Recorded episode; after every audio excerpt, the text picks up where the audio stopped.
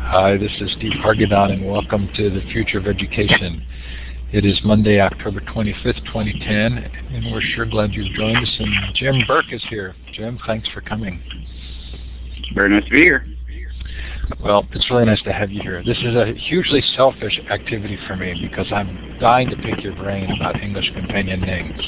So I'm looking forward a lot to the conversation. The Future of Education series is sponsored by my employer Elluminate, now Blackboard Collaborate, since they were acquired by Blackboard uh, a couple of months ago. The project I work on is called Learn Central. It's a social network for educators with Elluminate baked in. We hope you'll come and use it. It is free, and hopefully it's helpful.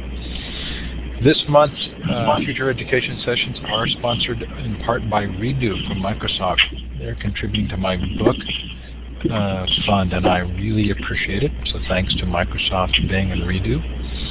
The Global Education Conference, a free five-day event coming up in November. This is really going to be a blast if I can survive till then. Looks like we'll have over 350 sessions from all over the world about globally connecting students and teachers.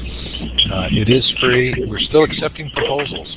The event is about participation, so if you're interested in presenting, please do go to globaleducationconference.com. If you're interested in watching, you'll have lots to watch during that week. Coming up on the Future of Education tomorrow, Diane Ravitch talks about her book, The Death and Life of the Great American School System. Should be really fun to have her on the show. Been looking forward to that. Clarence Fisher on Thursday uh, will also be a great show. Next week, Vicki Abeles will talk about her movie Race to Nowhere, which isn't getting nearly the publicity as Waiting for Superman, but I think is um, just as important. Stephen Farr talks about Teach for America. Lots more coming up. You'll see we've got the week of Global EdCon in there, and um, and lots of fun. Hope, hopefully something you care about in the future. If you've missed a show, they're all recorded. They are at futureofeducation.com, and you can listen to the recordings. I think it's stunning to think about how many we've done and what great wisdom is there. Uh, they are available in an MP3 podcast form or full limited recordings. So hopefully you'll find something there as well that will be of value. If this is your first time at Elluminate, it is a participative environment. So we hope that you'll use the tools here to communicate and collaborate. It can be a little bit overwhelming if you haven't been in here before. I recommend that you go first up to View in the menu, View Layouts, and click on the Wide Layout. It makes it a little bit easier to see the chat. You'll see at the bottom of the participant window you have ways to click on the smiley face or clap a hand or give a confused look or even a thumbs down. We rarely get those. Would, would anticipate getting them from me rather than for Jim tonight. If you want to raise your hand to ask a question, you do so by clicking the larger icon, the hand with the green up arrow. That lets us know you want to take the mic. But before you do that, make sure you've gone up to Tools Audio and checked your uh, setup, the audio setup wizard, to make sure your microphone is working. You'll also have a chance to put questions in the chat. The chat is really a fun area. It's usually a place where we gather lots of good resources uh, and links. Uh, it does help to keep on topic in that chat because uh, Jim will be seeing that as well, and it can be uh, distracting if it's not related to the session tonight. Uh, do know that even though there's a drop-down box that allows you to send a private message in the chat, Jim and I as moderators do see all of those messages. So we're going to give you your first chance to participate now. To the left of the map, you should see a wand with a red star at the end. If you click on that and then click on the map, it'll let us know where you're participating from. You can also shout out in the chat if you're somewhere interesting or the temperature is different or the weather is weird. It's always fun to hear.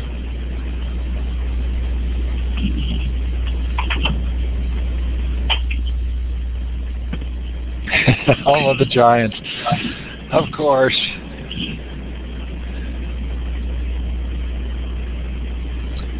And wherever you're participating from, or if you're listening to the recording, we are sure glad to have you with us.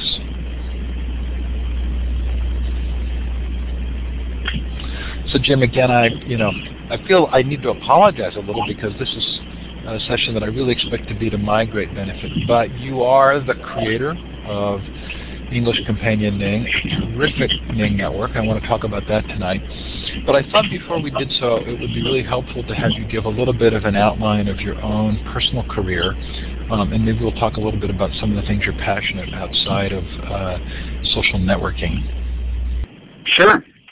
Um, well, I uh, actually came to teaching English through special ed, uh, of all things. I got a degree in psychology. One of the, the big dark secrets that we can uh, all enjoy this evening is the fact that I, I don't actually have a degree in English, um, which somehow seems to make me eminently qualified to teach it.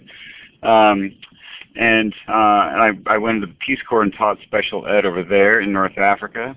And then I, after hanging out over there for a couple of years, I came back and uh, was really ready to, to start teaching something different. And, uh, and so I, I went through the, the credential program at San Francisco State and started teaching English in 19. Actually, you know, I started my student teaching the week Salman Rushdie was was uh, went into hiding. So I always kind of had a special bond with Salman Rushdie for a while. Um, so I've been teaching since 1989 out here in the Bay Area in California.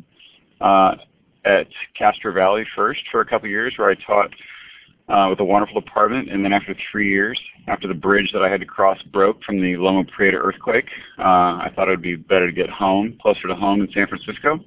So I transferred to a school in Burlingame, which is right by the San Francisco airport, and I have been there ever since.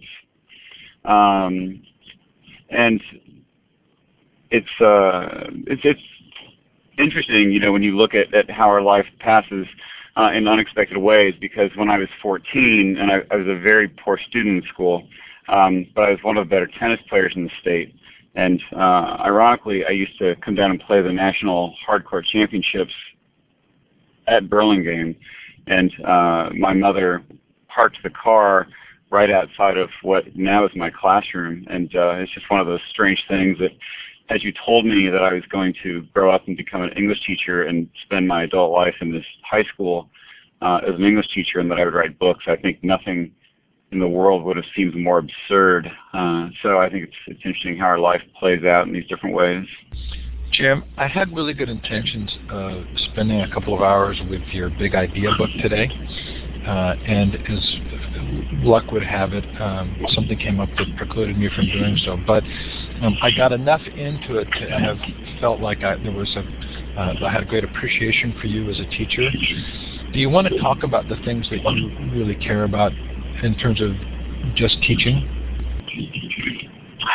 Yeah, I um, I, I think that uh, right now in particular, I, I think that uh, what I'm particularly passionate about uh, in light of a lot of the developments in education uh, has to do with organizing our class around meaningful questions.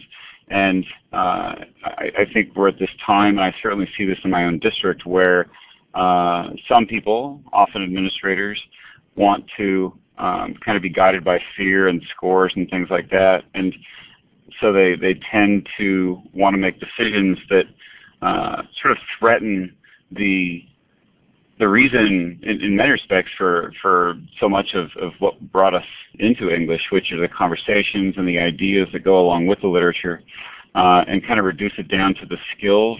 And so, so the, the book, What's the Big Idea, is, you know, fundamental to that book is the idea of taking all the skills uh, and folding those into uh, kind of meaningful conversations. I, I love Arthur Applebee's book, Curriculum as Conversation, and uh, and examining those, you know, teaching those skills within the context of meaningful conversations about the books uh, that the kids are reading, and uh, that really I think has captured uh, a great deal of my own experience uh, as a teacher, but I think it also is perhaps the kind of thing that I would have responded to well as a student as well. Since the interview series is called "The Future of Education," uh, if you were, you know, if, if you were being asked to look at sort of policy directions related to your core beliefs as an educator uh, around critical questions and conversations. Are there implications for large educational policy, and, and sort of how do you react to the kinds of um, what would you like to see happening now in education rather than what you what you feel is happening? Well, one one thing is a, a maybe kind of a, a, basic idea, but it never seems to kind of get onto the table. Is what I what I notice, whether it's with the the core standards uh, or whether it's with you know big you know all day meetings in my district about these these issues, is that everybody really focuses a lot on the what. You know, they want to have big conversations about what parts of grammar or which books we should teach or this or that or the other, and that's all that's all you know important, but it never really results in uh, in the kind of change uh, of how we teach things. And and and so in a sense we end up kind of being at the same place uh, in in so much of this.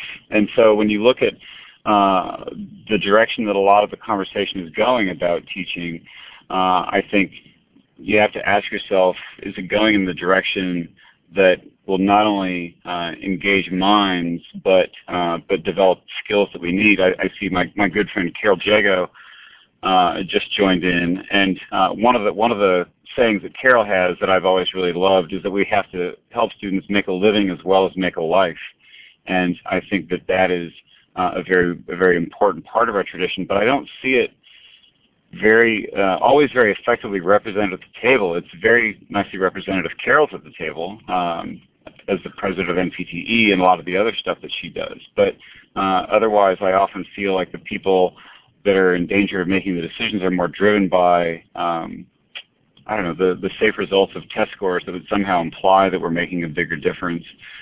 Um, and and just as a quick follow up, I, I think the the role of conversations taking place um, between classes and between students uh, across time through things even like Elluminate. You know, I, I, find myself looking for more and more ways to integrate online conversations in one form or another into my classes. And uh, you know, the more you see the way kids can engage at that and, and sometimes have more time to process things, the more value you realize there is for that kind of a conversation. So we've had some pretty progressive or um, you know uh, a diversity of views of people in coming to Future of Education uh, for the interview series. Um, you know, one of the themes that seems to have evolved a little is that the kind of measuring that's taking place or the, the interest in depending on that measuring um, almost feels like it's a way of maintaining control uh, is there a big story here? I mean, are, are, are, we are we actually looking at a larger story about um, the institute, the educational institutions losing control of the of the learning environment? Well, I'll, I'll answer it one way that, that maybe is, is, a different way than you'd expect. I, have got this. I've got one uh, idea in my mind uh, of, of somewhat of a dystopian novel, and it amounts to uh, all the kids waking up one day and finding a package on their door, and in the and in the drawer in the package is essentially a, a government issued laptop, uh, and that you would have uh, essentially you know sort of the nation's English teacher or the nation's ninth grade English teacher, and uh, and when you start thinking about uh, the national conversation um, and the ways in which people want to control education, sometimes I, I think that the ways in which people want to try to control it um, may may well hasten some of the the the exodus of some people from the system. You know, as as BYU and, and a wider range of uh, institutions come online, um, and uh, and more and more controls, uh, more and more options are available for students to to get course credit outside of schools. Um, so this idea of, of online education, I do not think is a replacement for um, you know, being in the classroom with real life people. I mean, my classroom this morning was great. It never could have taken place online. But, um, but I, uh, I guess I, I, worry sometimes about uh, the decisions in those efforts to to exert control um, in the name of trying to improve education, kind of kind of driving people out of the market because what you know what what you generally see is you know, sort of a, a, growing demand for people to be able to get their uh, experiences, whether they're education or anything else, uh, in whatever form and medium that they want. Um, you know, it's a TiVo world. People want to be able to kind of do things when they want to do them. It's been really interesting to kind of play with these different ideas, and um, you know, I think that's been a theme that's um, uh, been around through the discussions. Is this whole idea of um, the more tightly you try and control, maybe the, the more you get the opposite of what you're looking for. Um, I'm also kind of curious as to the degree to which our we've talked in, in the sessions here about sort of our stories of education and the desire that we have now to kind of rebuild a story that really makes sense for teaching and learning. So I, would like to shift toward the social networking piece because I'm I'm curious as to how that plays in here. Um, and because the network has, you have to be a member of the network to actually move around inside of it. I'm going to go ahead and share my desktop where I'm signed in so people can actually see the English oh, okay. companion name. Yeah. And would you just tell us a little bit about how the network started um, and, and what got you to, I'm going to pull up the members page here. I, mean, I think you're at 22,000 members now. Yeah.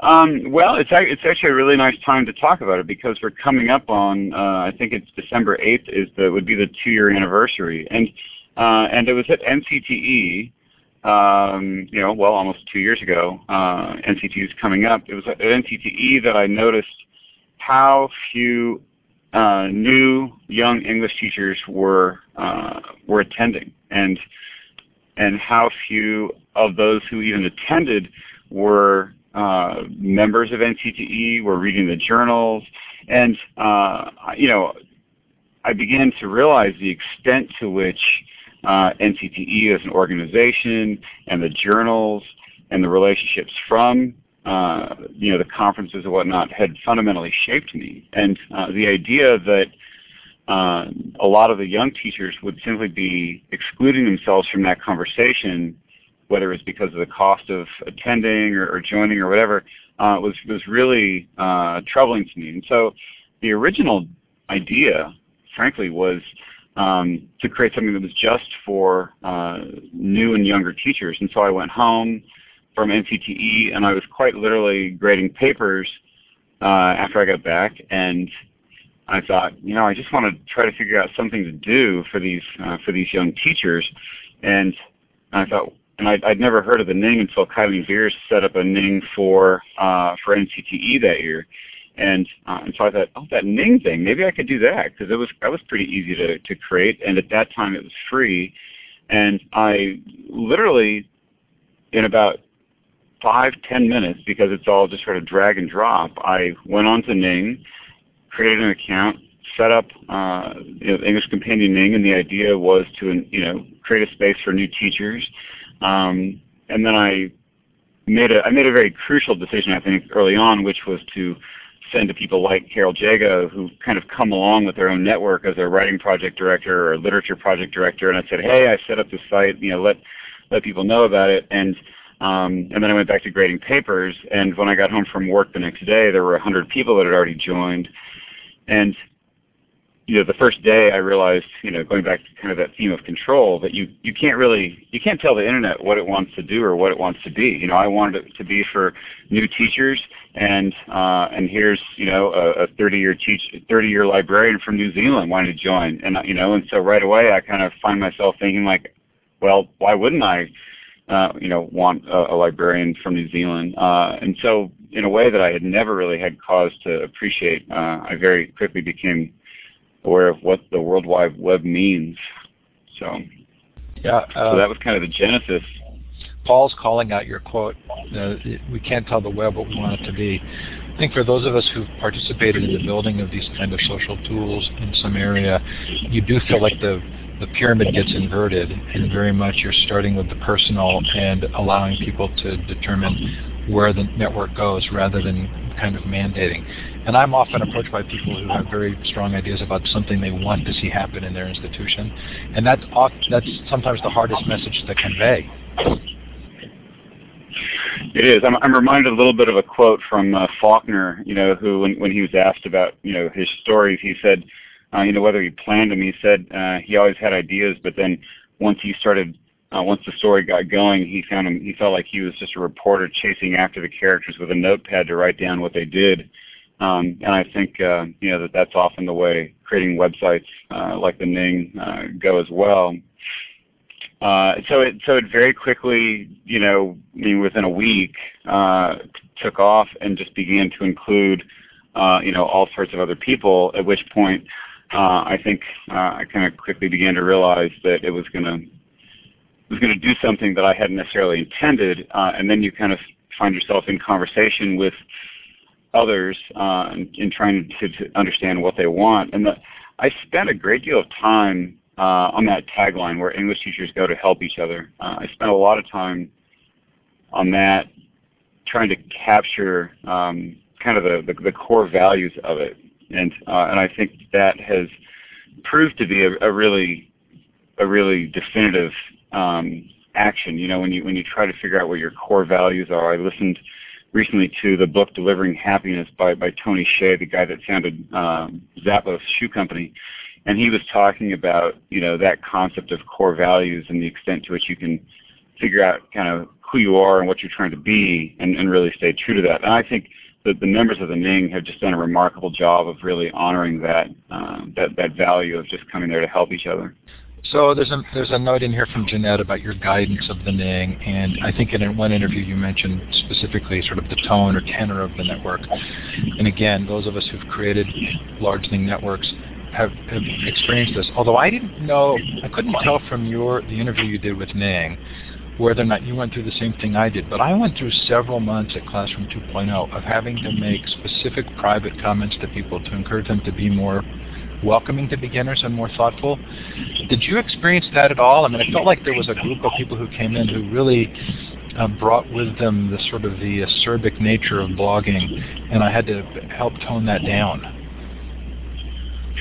Um, yeah, I think that's an interesting question. I, I have had, um, I, I, would say, in, in, nearly two years, uh, and if somebody out there, you know, has a different take on it than I than I do, then then you know, chime in. But uh, we've relatively gone flame free. There, there, there are a few people whose opinions are more, uh, shall we say, strong than others. Um, but I, but I don't think people tend to mistake their passions for, um, for, for some sort of fierce judgment. And I think, you know, uh, as, as Carol is saying there, uh, Carol Jago is saying the teachers are more naturally civil and nurturing. I think you know, particularly in you know because our network is devoted to English teachers, I think the nature of uh, of the way we work with people and and, and with um, with you know in the classroom, you know, it's our nature to to facilitate discussions.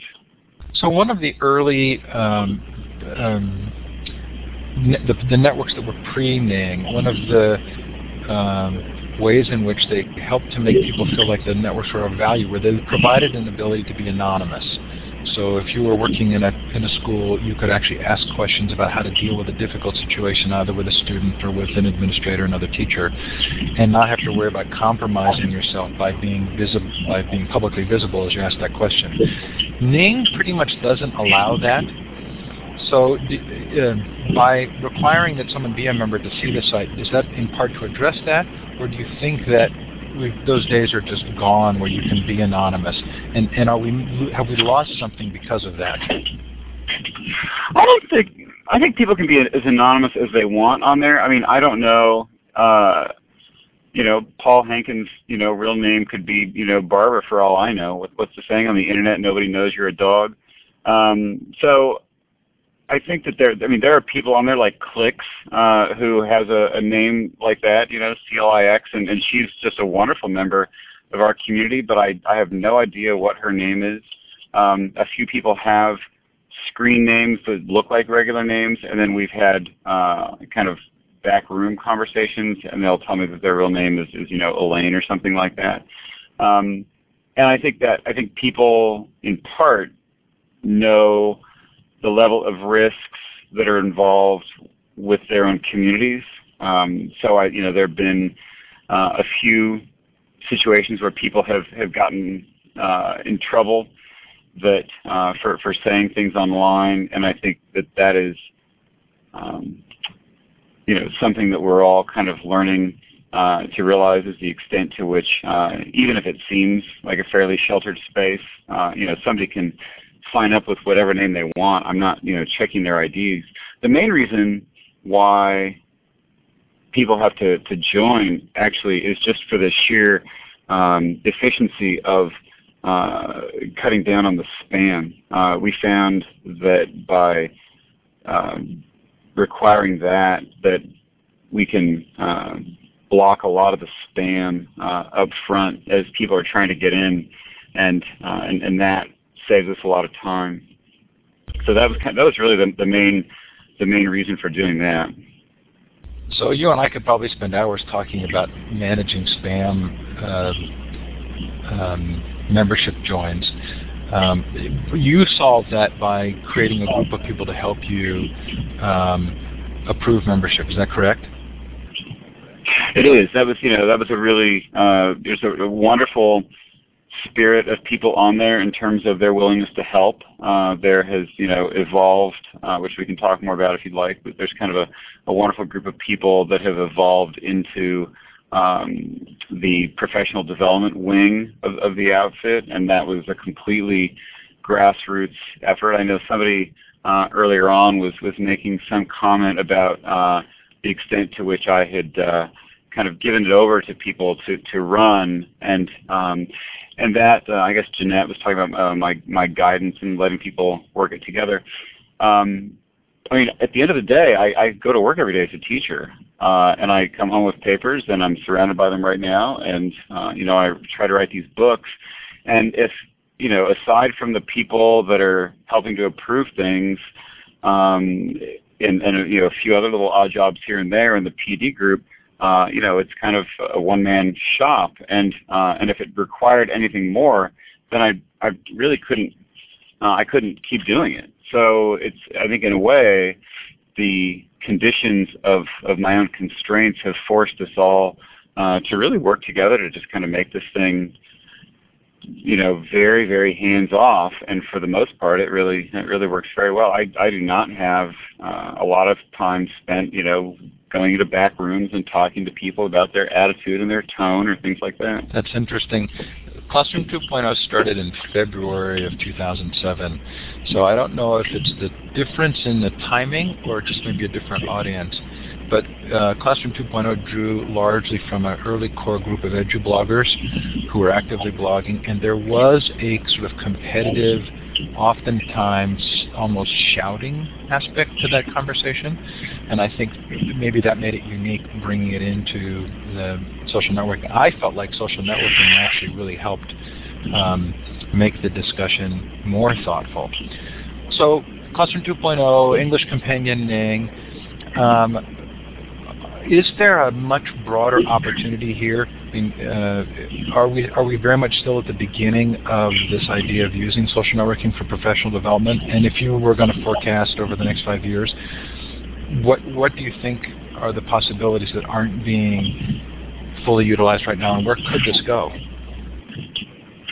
Well, I think I think it's a big uh, the big shift that I think we don't know what it'll be, but that, that really uh, we're on the cusp of is simply an entire generation that will grow up completely immersed in and comfortable with this. I mean, I had to learn about it. I, you know, I've been online, you know, for a long time now at this point, but but I'm still uh, not, you know, uh, I wasn't born into it, and so now you have kids who are coming of age in an era, you know, the, the Gen Ys, the millennials, the, the net Genners, as Don Tapscott calls them, uh, and they just think in those media. You know, I, I've got my AP seniors right now. I told them that they had to set up uh, discussion groups online for, for this work they're doing with Hamlet.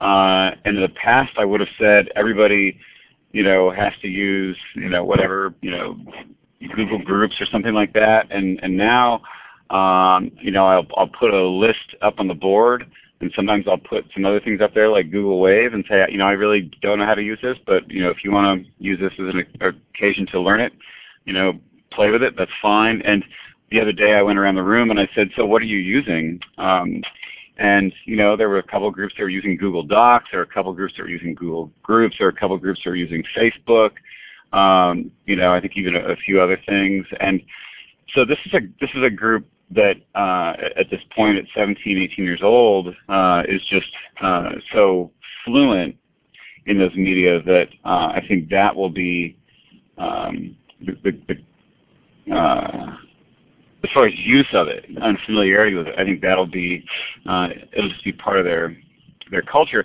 It goes back in part to the creation of the Ning in the first place, though, because what I found was that uh, a lot of these new teachers, teachers, let's say, you know, 25 and under, uh, even 30 and under, and I don't say this critically, they don't, uh, they don't tend to go straight to Heinemann or, or you know, Corwin or whatever and see what books are out there on a subject. They tend to just go online and, and type in Google uh, graphic organizers and see what comes up for graphic organizers, uh, and then you know, kind of just cast about on the web. So the other thing was the idea of creating a space that was more um, more integrated uh, as a uh, as a learning environment where people could kind of develop a relationship and invest in it and, and kind of make that space their uh, I guess you kind of think of it as their sort of their little professional cloud where they could uh, you know come and harvest materials and if they can't find things then ask people um, but the the randomness you know and I see Carol's comment there you know, it's a little discouraging as a writer when, you know, your 25-year-old colleague sends you a link and they say, hey, Jim, I found this great website on graphic organizers. Have you ever seen this? And you think, no, but, you know, if people found that, you know, like who would ever feel the need to buy my books? so it's a, it's a translation. So what are the, I'm going to have you take us through the site and kind of talk about the, the ways in which you've set it up. But what have been the restrictions of Ning that you wish uh, would be different or, or what are the capabilities you wish were there that aren't? Um, I think we're still like like the the interactivity. I mean, ideally, if you if you kind of thought of it as a complete portal, um, when we did the professional development last summer, uh, you know, Elluminate was was wonderfully supportive in helping us set that up and, and sponsoring it and giving us space for free and everything. I think ideally, um, you know, the the extent to which you can design experiences that keep people in the site, uh, not not to do that to control them, but just you know, every time you add another link and another layer, uh, I think that that you know that that expands um, the, possibilities for, for misconnections and, and things like that. Um, so I think trying to integrate the space um, so that we can we can work more interactively in some ways in there. Uh, if you can you scroll? I don't think I can. I scroll down down that on Steve. I got you to. Um, if you, uh, I think the, uh, the the book the book club has been a really interesting feature. That's I think probably the one area in which I uh, more actively exercise my connections to authors um, by being able to invite them in. And um, I knew that we began to get something going when, uh, after about our second book group, um, Smokey Daniels and Steph Harvey said, we were hoping that you'd pick our book for the book group. Um, and uh, I thought, wow, that's a big deal when I've got those people coming. Uh, we, Donald Miller just joined. Hi, Donald. Uh, and Carol Jago is on there, and Maja Maja Wilson, who's who's in here with us, was actually the first book group, and uh, I think it's a it was a great example of what makes a, a, good book group because it was on uh, rethinking rubrics, and you might think like, oh wow, big hot discussion about rubrics, but you know, it, I think it showed right off the bat what makes for good interactive discussion um, and that is there kind of have to be ideas that people want to contend with. So Kelly Gallagher's book Readicide um, was uh, was really successful, and then Carol Jago last summer did a really kind of took us in a really interesting new direction. She wanted to run an online book discussion about uh, about just a novel instead of uh, instead of a, a professional book, and Carol made it interactive by setting up a, a, what do you call it, a poll or a survey. So Carol came up with uh, the titles that she wanted people to be able to choose from, and then um, she, you know, let the group choose what book they wanted to read. And uh, and and so I think you know, beginning to integrate those tools in ways that make it more interactive uh, is useful. So from my perspective, I really wish there was a better profiling capability, sort of search and profiling so people could find each other based on geography or special interests. Um, and I wish there were a better calendar feature and I wish there was a better way to upload materials. Uh, do you ever feel the same? Uh, do those ever occur to you as being areas where you wish there was better capability? Yeah, I mean, I solved the. Um, if you click, if you go up under Notes and Events, uh, you can see uh, the EC Ning events calendar. If you if you click on that, does that uh, under Notes and Events, you scroll down there to right there. So what I did is, you know, it's not a perfect solution, uh, but you can embed uh, the Google Calendar within there.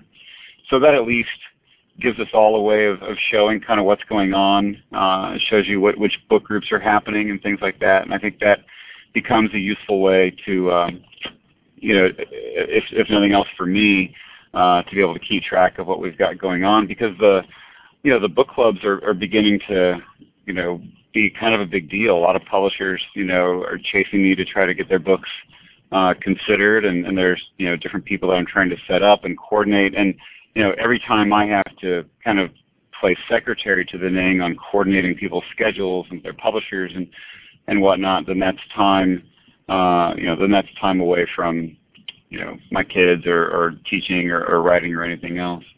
So um, I, I, would agree with you on those on those features uh, in in general.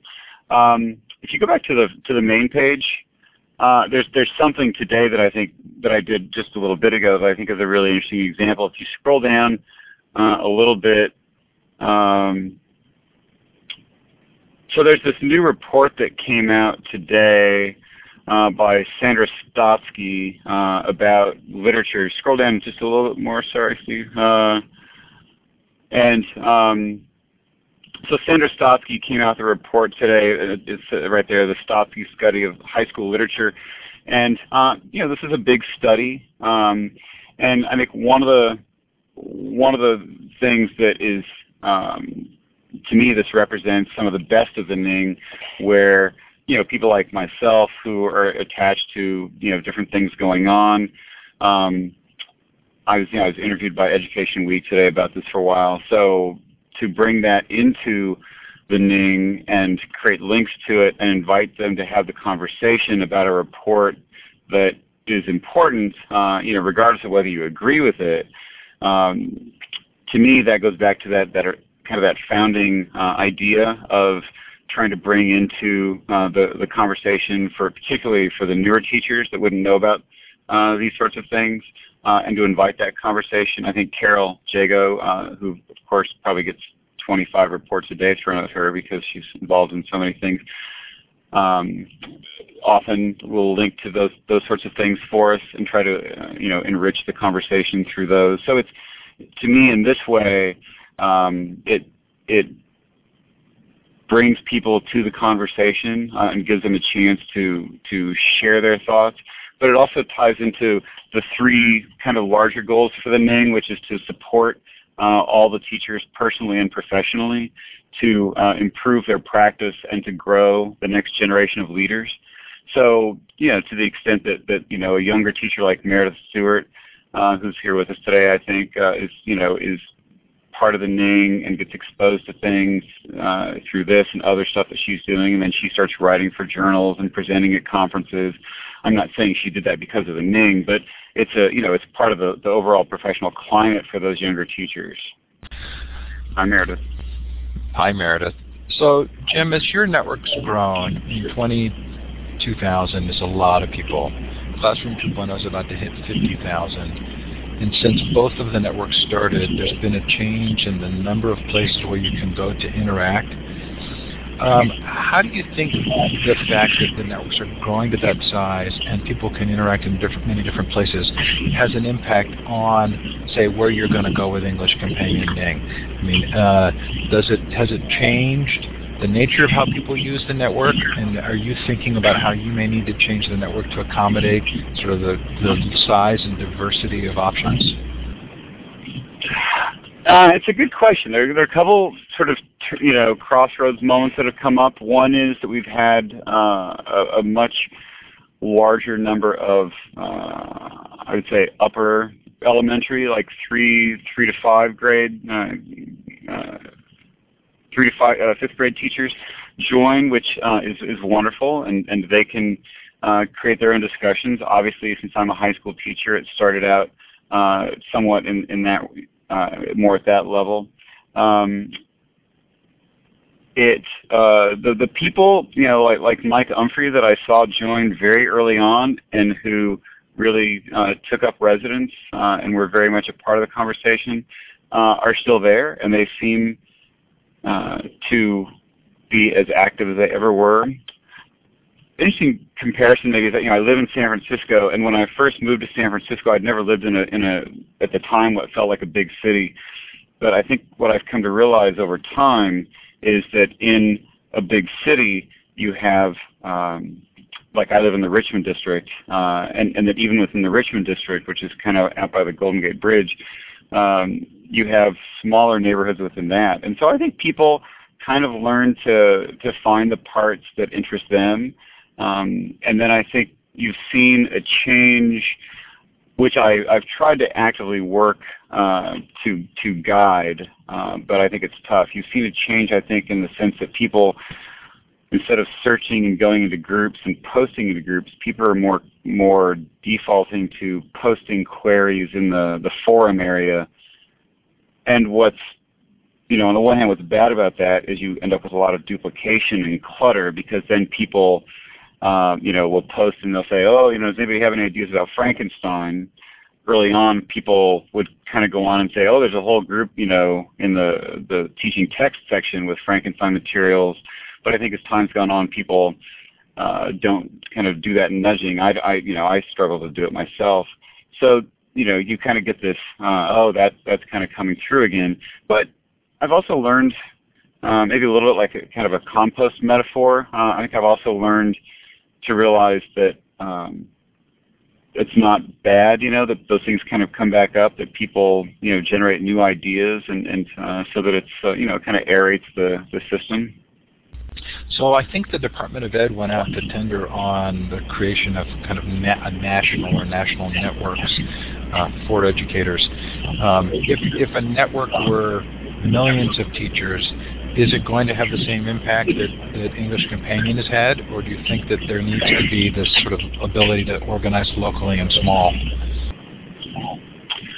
Um, I'll answer maybe a slightly different question than, than you're asking, uh, but it's it's definitely related. I was I was down in Birmingham, Alabama, uh, at the the State English Teachers Conference a couple weeks ago, and I was talking with a guy who had been meeting with the Alabama State Department of Education, and um, and there's a lot of conversation about digital textbooks, um, you know, and, and, electronic textbooks and all that kind of stuff, and all the, the costs of the textbook industry.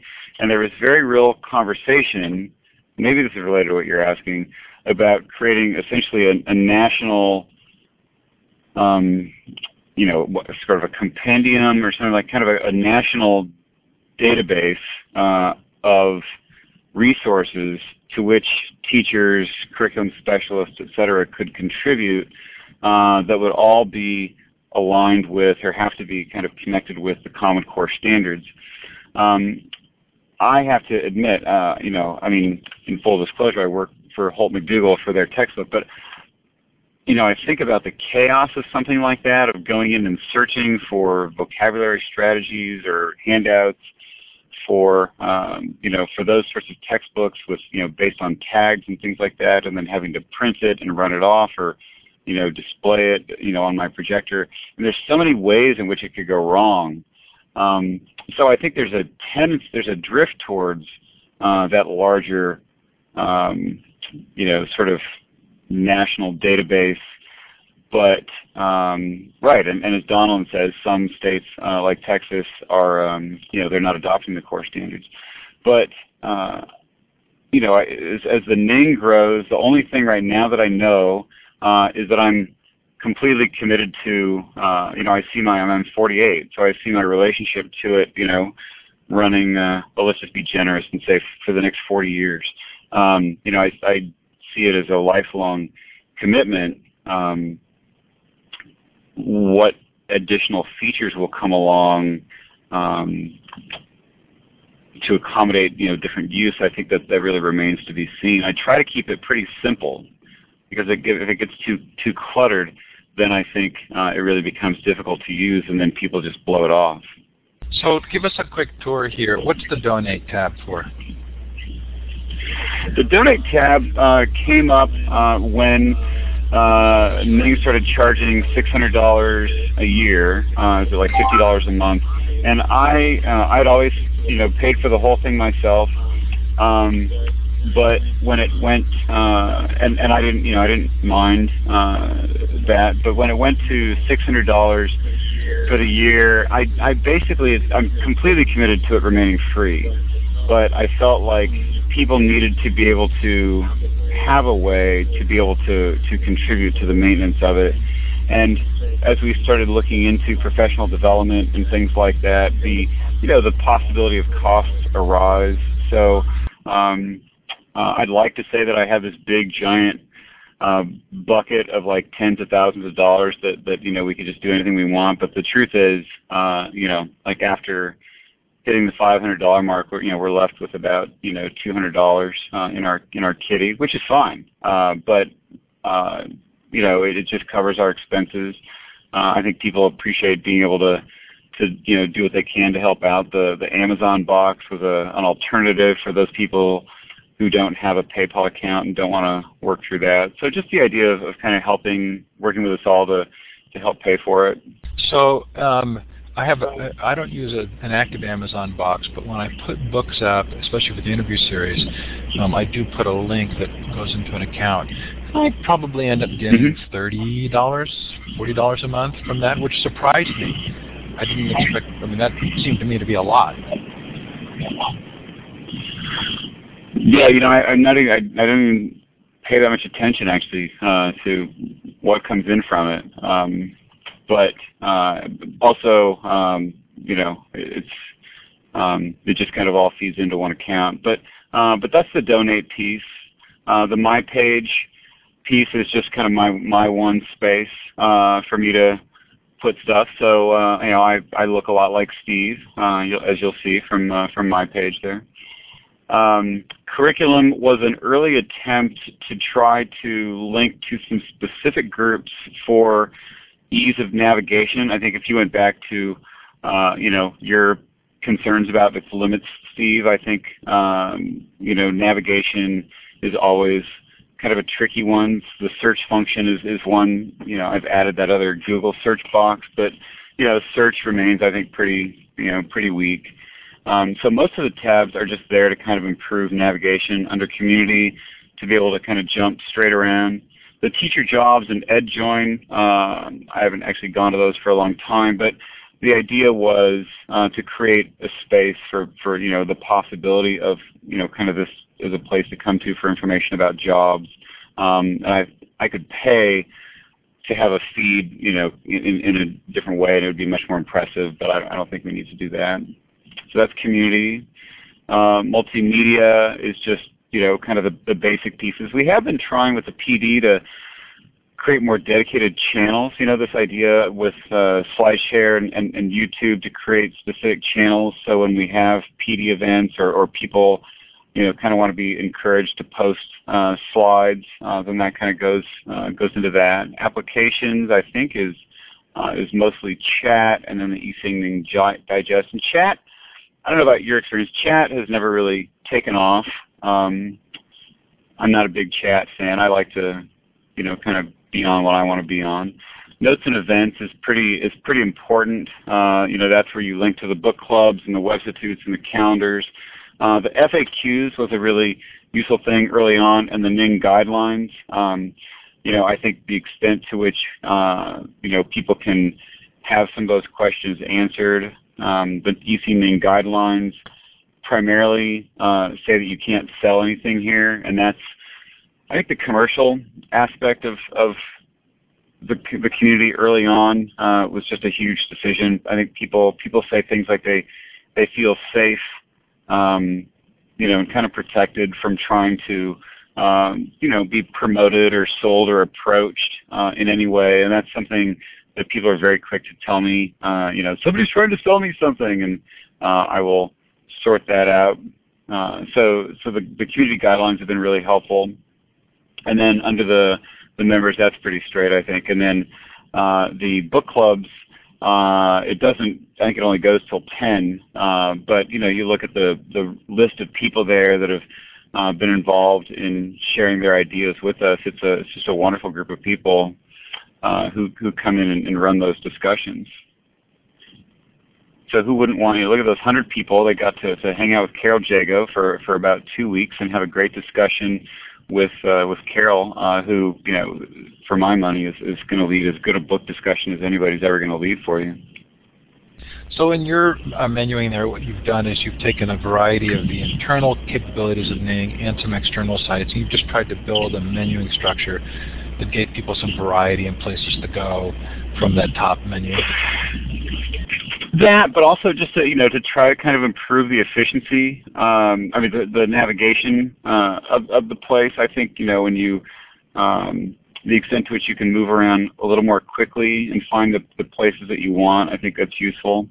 Um, you know, I'll go in and uh, clean out my little note about our discussion here today. The Twitter feed I think is is useful. Um, you know, other stuff shows up in there. It, it kind of cycles through, and and, uh, and again, that's uh, I think it's useful. There's I don't know if if anybody else read. I, am sure Carol did because Carol turned me on to the New Yorker a million years ago. But but Malcolm Gladwell's piece, um, which you can read online on social networking, uh, was really fascinating. It was primarily kind of about Twitter but uh, you know, I, I really recommend uh, everybody going on to uh, NewYorker.com and reading that that most recent Malcolm Gladwell piece uh, from the October 4th issue because he talked about, uh, in large part, whether or not the um, the civil rights movement could have happened through a social network like Twitter. Um, and, and his quick answer is that it was something very different, that people had to put themselves on the line, and that when you hear these discussions about, you know, the Twitter revolution, ah, Meredith, you're so fast. Um, when you hear these things about the Twitter revolution in Iran, uh, his point is that 70% of the people who were tweeting were outside of Iran, and uh, and that you know it was something that they could easily do from their kitchen table, but they didn't have to put anything on the line. Whereas uh, when I was at the Birmingham uh, Civil Rights Museum a couple weekends ago, looking at the images of the civil rights movement, you just get this profound sense of, you know, what people had to put on the on the table well, so there. Let me. Uh, is, so I I'm a little bit informed on this from having read a Clay Shirky response, but I think it, uh, it was interesting to me because here you've built a network with 22,000 people. They're definitely weak ties, but but don't some strong ties come out of this? And so is not there room for there both being sort of this expansive audience that maybe is not as committed, but doesn't it also open the door to smaller groups that can, from within this network, gather together and do things of significance?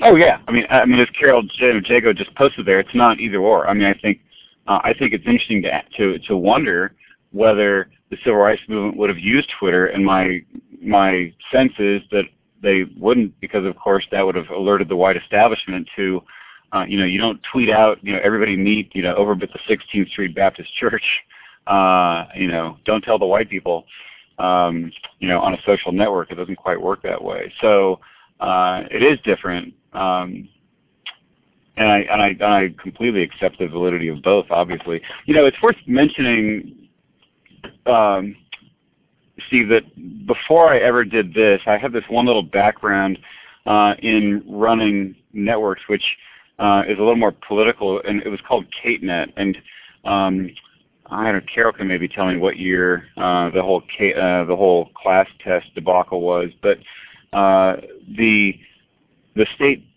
uh, test in California came under attack for censorship, and it was developed by largely by the Writing Project and uh, it was a long time ago, as Carol says.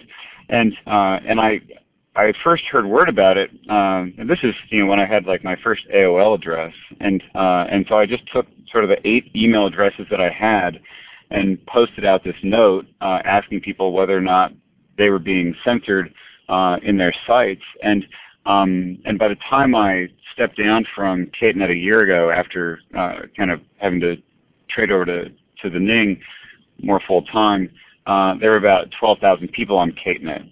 So, uh, you know, I, I, am very, I'm a very big believer in the uh, the political power of those networks. That was the fundamental basis for um, for CATENet. Um, but it was just a listserv, just an email, kind of moderated listserv um, that you know all got filtered through me, and um, so that was a very different kind of network. You know, we moved right past the normal time for Q&A, so I'm just going to ask if anybody wants to ask Jim a question, please feel free to raise your hand using the hand with the green up arrow, or post your question in the chat. And if you posted a question that we've missed, please post it again because it's easy to have it go by. Um, Jim, so I'm wondering, has professional development been sort of a sweet spot for social networking and education? Um, and does it help us to understand how it might be used for student work? And have you seen some good examples of student use of social networking?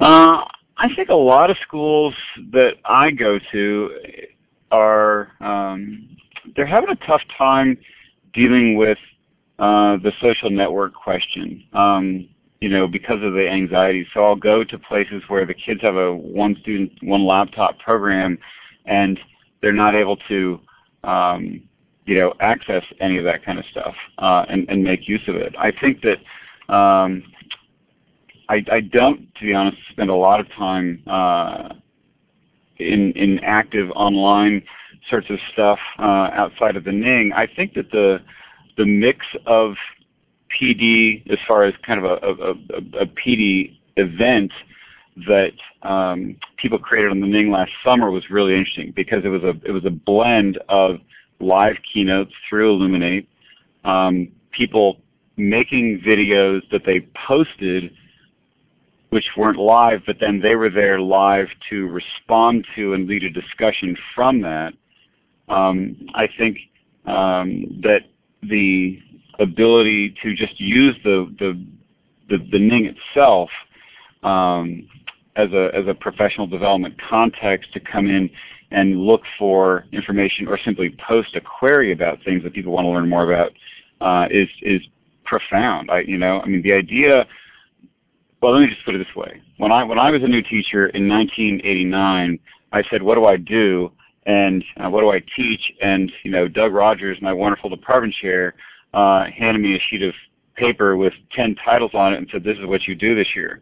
And, um, and I was a brand new teacher and, uh, you know, just completely on my own for the most part in a wonderful department.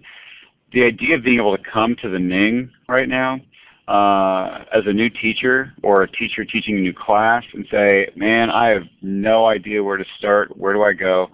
Um, and the, the response of people to some of those people, particularly in crisis, is, is never really quite ceases to amaze me on the Ning. People will always help those teachers that post uh, sort of urgent calls for help. So Carol made a point here about calling it professional life more than thinking of it as professional life more than professional development. So we'll use Carol's phrase there. Is there a lesson here from the professional life of educators where the social network allows them to um, sort of very proactively create their own professional life and fulfillment opportunities. Um, and now we're seeing regular educators begin to create conferences and their own larger activities and want to be a part of the of the dialogue on educational policy. Is there a parallel with are we going to see a similar transformation with students where they're going to be more likely enabled to take responsibility for their own education and seek out the, the things they're interested in working on? I think I think that is more likely to happen. My sense would be in sort of with this, as I was saying earlier, with this as the Gen Ys, uh, the millennials move further into the the field, and they're just so comfortable with all that. I think that you know it'll, it'll like the kind of the clutter and the learning will kind of be out of the way. I would have to learn how to do some of those things and enough that it might serve as an obstacle to me in, in, some way.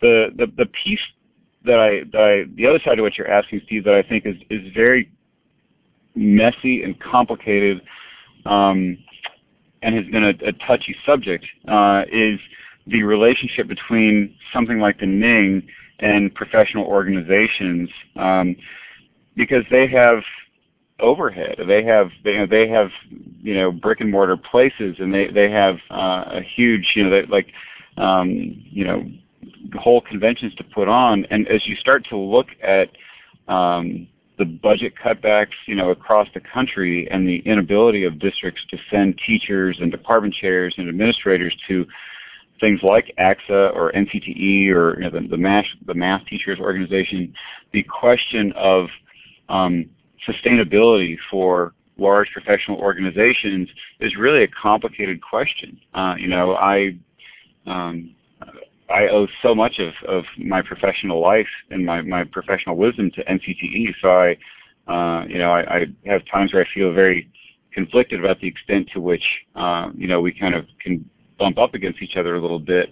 Um, and sometimes I feel a little bit like, um, I don't know, like the, the, the blogger that's, that's putting stuff out there for free and causing trouble for the newspapers, even though that was never my intention. So I, think you see um, professional development coming online uh, in bigger and better ways all the time, sometimes for economic reasons, um, sometimes for personal choice reasons of you know teachers who can't go to the conferences uh, or they could but they can stay home and uh, you know get a lot of learning for, for free and be with their family instead.